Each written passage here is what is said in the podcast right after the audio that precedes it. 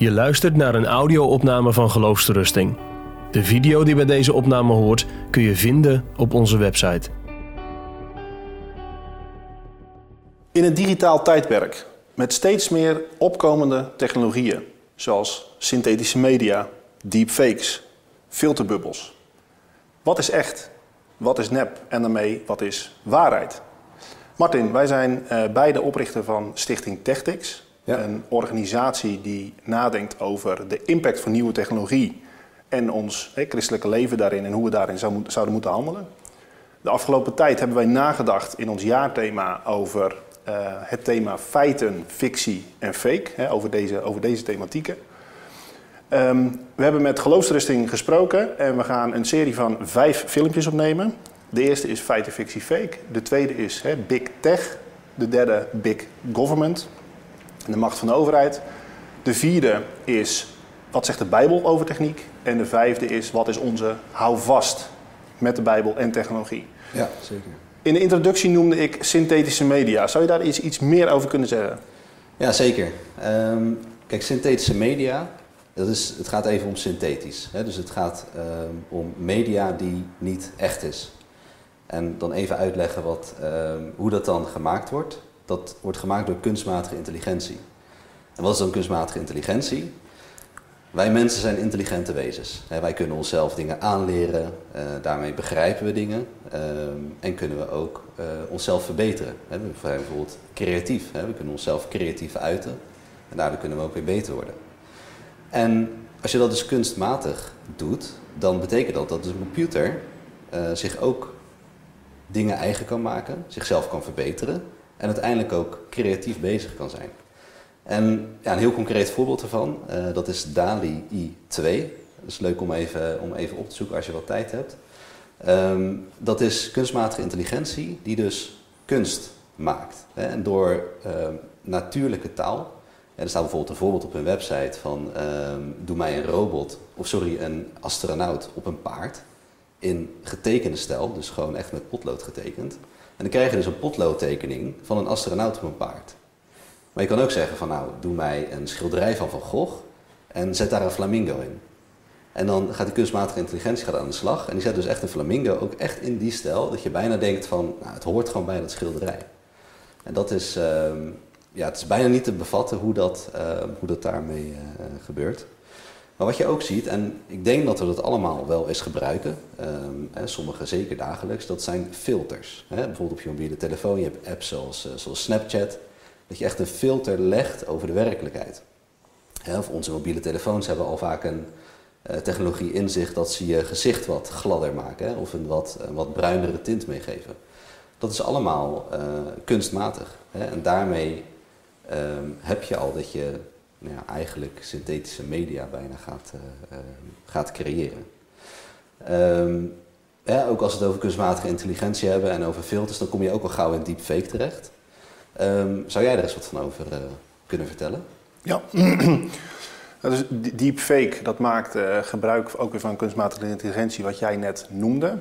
En um, wat daar het geval is, is dat je vaak op basis van echte beelden die al in het verleden zeg maar, uh, geschoten zijn, bijvoorbeeld filmpjes of, of hè, uh, dat soort foto's, uh, die kunnen dan gemanipuleerd worden door andere elementen toe te voegen. Hè, bijvoorbeeld je wijzigt het hoofd op de presentatie van iemand of je laat iemand iets zeggen wat diegene niet gezegd heeft. Ja. Dus dit is ook een technologie en er zijn natuurlijk heel veel toepassingen voor, zowel goede als slechte. Maar Heb je daar een voorbeeld van? Dat is wel interessant. Nou, een, een voorbeeld wat onlangs uh, gebeurd is, is een, uh, een project wat iemand heeft gedaan uh, voor zijn studie, als ik het goed heb. En diegene die heeft het gehad over deepfake therapie. Okay. Dus diegene, wat hij heeft gedaan, is die heeft video's van zijn overleden oma, die heeft hij dus ingeladen in zijn software wat hij dus gemaakt heeft. En dat was ook om zeg maar herinneringen terug te krijgen. Hè. Dus de oma is overleden. Um, en wat hij dus gedaan heeft, is een persoon in een andere kamer bij spreken gezet. En die, worden, die worden dan dus gefilmd. En de, de, dingen die die persoon zegt, die representeert zeg maar die oma. Dus het lijkt net of dat zijn oma nog niet overleden is. Dus hij maakt eigenlijk nieuw videomateriaal terwijl diegene overleden is. Dat wel echt bizar. Dus Dus, er wordt echt een, dus die oom wordt eigenlijk weer een soort van tot leven gewekt dan, zou je Ja. kunnen zeggen. Dus er zitten natuurlijk een aantal haken en ogen aan. De eerste is, ehm, diegene heeft daar nooit toestemming voor gegeven. Dat, dat, hè, dat die beelden op deze manier gebruikt worden. Dus hè, daar zit best wel een, een, nou ja, een rechte en een legal kant aan. Een andere is dat ehm, mensen die me- hebben meegeholpen aan dat project, die bijvoorbeeld hun, hun dochter ehm, eh, verloren hebben, ja, die, die wilden nog een keer met die dochter spreken. Maar wat je dus ook kreeg, is dat de emotie die je ziet bij de deelnemers, ja, die was zo echt. Hè? Dus mensen hebben Ja. daar echt een idee bij. Terwijl Die kunnen Ja. gewoon niet meer het onderscheid maken tussen... eh, tussen echt en tussen nep. Dus op een gegeven moment krijg je ook, en hè, dat denk ik ook zeker als christen, ga je zult geen valse getuigenis spreken. Ja, kun je daar dan wel aan meedoen? Want al zeg ik dingen die eigenlijk geprojecteerd worden door een, iemand die al is overleden, ja, dan- ben ik eigenlijk valse getuigenis aan spreken. Dus dat, dat is, en dat is misschien ook weer de vraag terug aan jou. Ehm, wat doet dat met ons begrip van werkelijkheid en met waarheid? Ja, ja, dat is een goede vraag. Ehm, ik moest, pas kwam ik in aanraking met ehm, eh, een schrijven van Don Heidi. Dat is een, ehm, een techfilosoof eh, begin vorige eeuw. En die beschrijft eigenlijk hoe technologie tussen ons en de werkelijkheid instaat en ook wat de impact daarvan is. Kijk, mijn bril, hè, dat is ook technologie. Hè? Dus hier zitten letterlijk twee vensters in die mij een bepaalde blik op de werkelijkheid geven. Dus als ik mijn bril afdoe, dan heb ik een wazigere blik op de werkelijkheid. En door die bril, door die technologie, ja, voor mij als persoon verbetert die blik, eh, die blik op de werkelijkheid. Ehm, maar iets anders wat hij ook beschrijft is dat, eh, kijk, wij zitten hier nu tegenover elkaar en wij hebben gewoon een gesprek. Ehm, maar als wij communiceren via WhatsApp of via Signal, dan hebben wij een heel ander gesprek. En daarmee zie je dat ehm, technologie dus ook ja, relaties beïnvloedt. Ehm, en als je nog veel verder gaat, is dat ehm, eh, technologie, neem bijvoorbeeld elektriciteit of, hè, of het internet. Daar hebben we eigenlijk al, zijn we eigenlijk niet meer bewust van dat het, dat het er is. Hè. We gaan er gewoon vanuit, nou, we steken een stekker in het stopcontact en het doet het. Hè. Of je start je WhatsApp en eh, je hebt gewoon internetconnectie. En daarmee zie je dus ook, als dat wegvalt, dan zie je dus ook de impact van die technologie. En dan zie je ook dus hoe, ehm, ja, hoe die technologie eigenlijk, eh, eh, eigenlijk tussen, ons, eh, tussen ons instaat. Een, een ander ehm, voorbeeld waar dat ook heel duidelijk is geworden, ook, ook door, door deze technologieën die we net benoemen, is ook hoe dat de publieke opinie kan beïnvloeden. Zo zijn er dus ook filmpjes, en we hebben ze ook gezien, eh, die circuleren op het internet, waarin bijvoorbeeld ehm, Poetin zegt dat het vrede wordt, waarin eh, Zelensky vanuit Oekraïne zegt, hè, Ja. ik capituleer. Ja. En dat is natuurlijk heel, nou ja, misschien wel bijna eh, grappig. De oorlog is nooit grappig, maar het is zo'n beeld wat je niet verwacht. Ja.